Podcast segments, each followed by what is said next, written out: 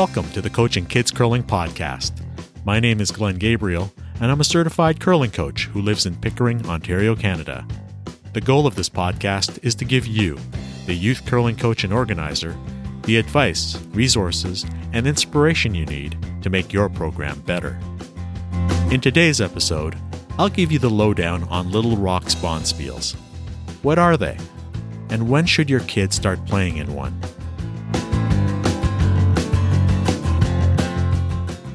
I realize that many of you listening are youth curling coaches and program organizers. So if you already know this stuff, I apologize in advance. I just wanted to make sure that we're talking about the same things and help those who are new to the sport. What is a bonspiel? A bonspiel, to put it simply, is a curling tournament. Most commonly, it's a one day competition between teams from different curling clubs, and, in Ontario at least, they're usually held on Saturdays. When it comes to Little Rocks, or the U12 age group, it typically consists of two 6-end games, with lunch in between, and prizes and awards at the end. Either they use regular adult rocks, which are about 44 pounds of granite, or they use light rocks, which are about half the weight of adult rocks, about 22 pounds of plastic. There's usually a registration fee per child, anywhere from $30 to $50.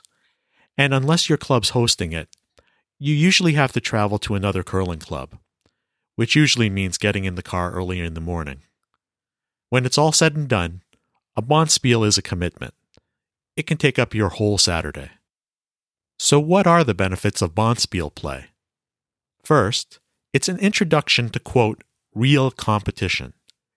In many sports, a regular game is included into the schedule. For example, when I used to play house league softball, we would usually have one practice a week and one game a week. Curling is unlike those sports because we don't have a regular scheduled game with teams from other clubs. In many cases, a bonspiel is a kid's first taste of, quote, real competition, at least against kids who are not in your program. Another benefit of bonspiels is that you get to see your kids go outside their comfort zone. As a coach and parent, you get to see what your kids have learned at practice and how they actually use it in a game situation.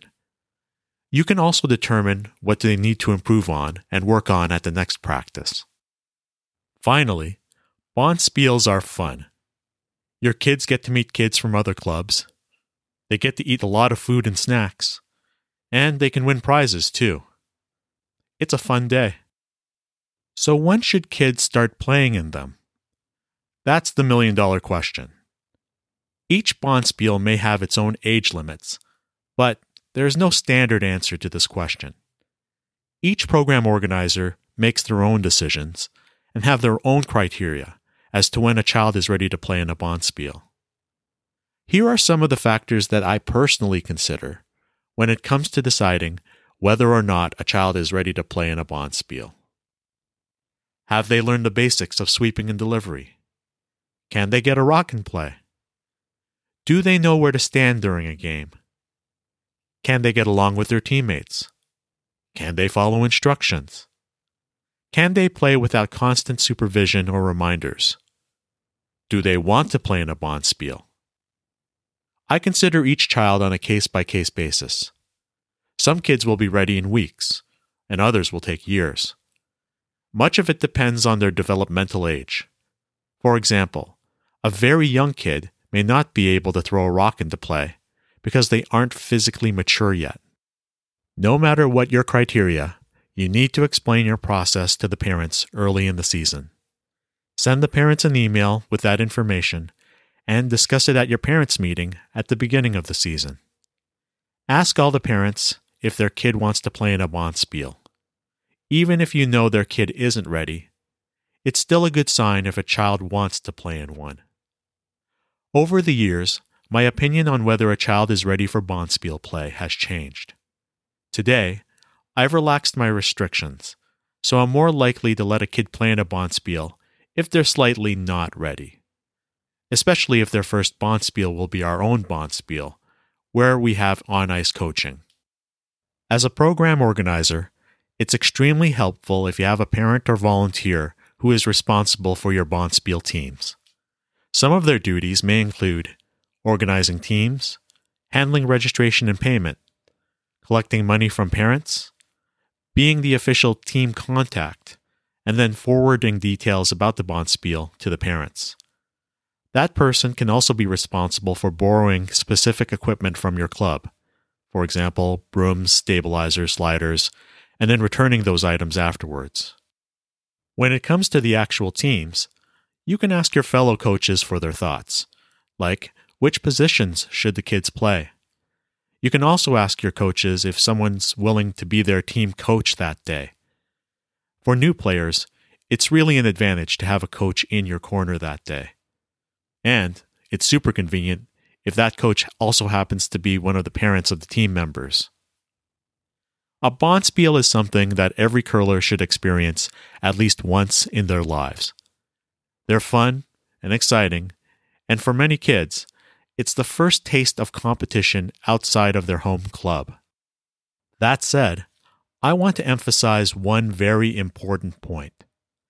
At this age level, U12 or Little Rocks, the purpose of Bonspiels isn't winning. Yes, it's great to see our kids succeed, but sometimes parents and coaches can value winning above everything. Our number one job is to prepare our kids for competitive play. Not just the technical skills, but things like sportsmanship, etiquette, handshakes, learning to play in other environments, treating people well, facing competitive pressure, and learning how to handle it.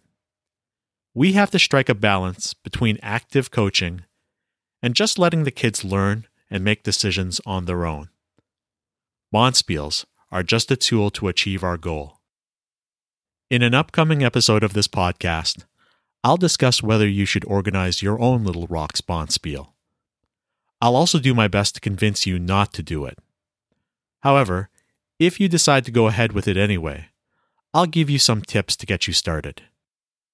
Okay, now it's time for this week's Coaching, coaching tidbit. tidbit. In this segment, I share a piece of coaching information that might help you in your coaching education. In the latest episode of the Inside Curling podcast, Warren Hansen and Kevin Martin interview the reigning Brier champion, Brad Gushue. There were two pieces of information that interested me. First, he didn't start curling until he was 13.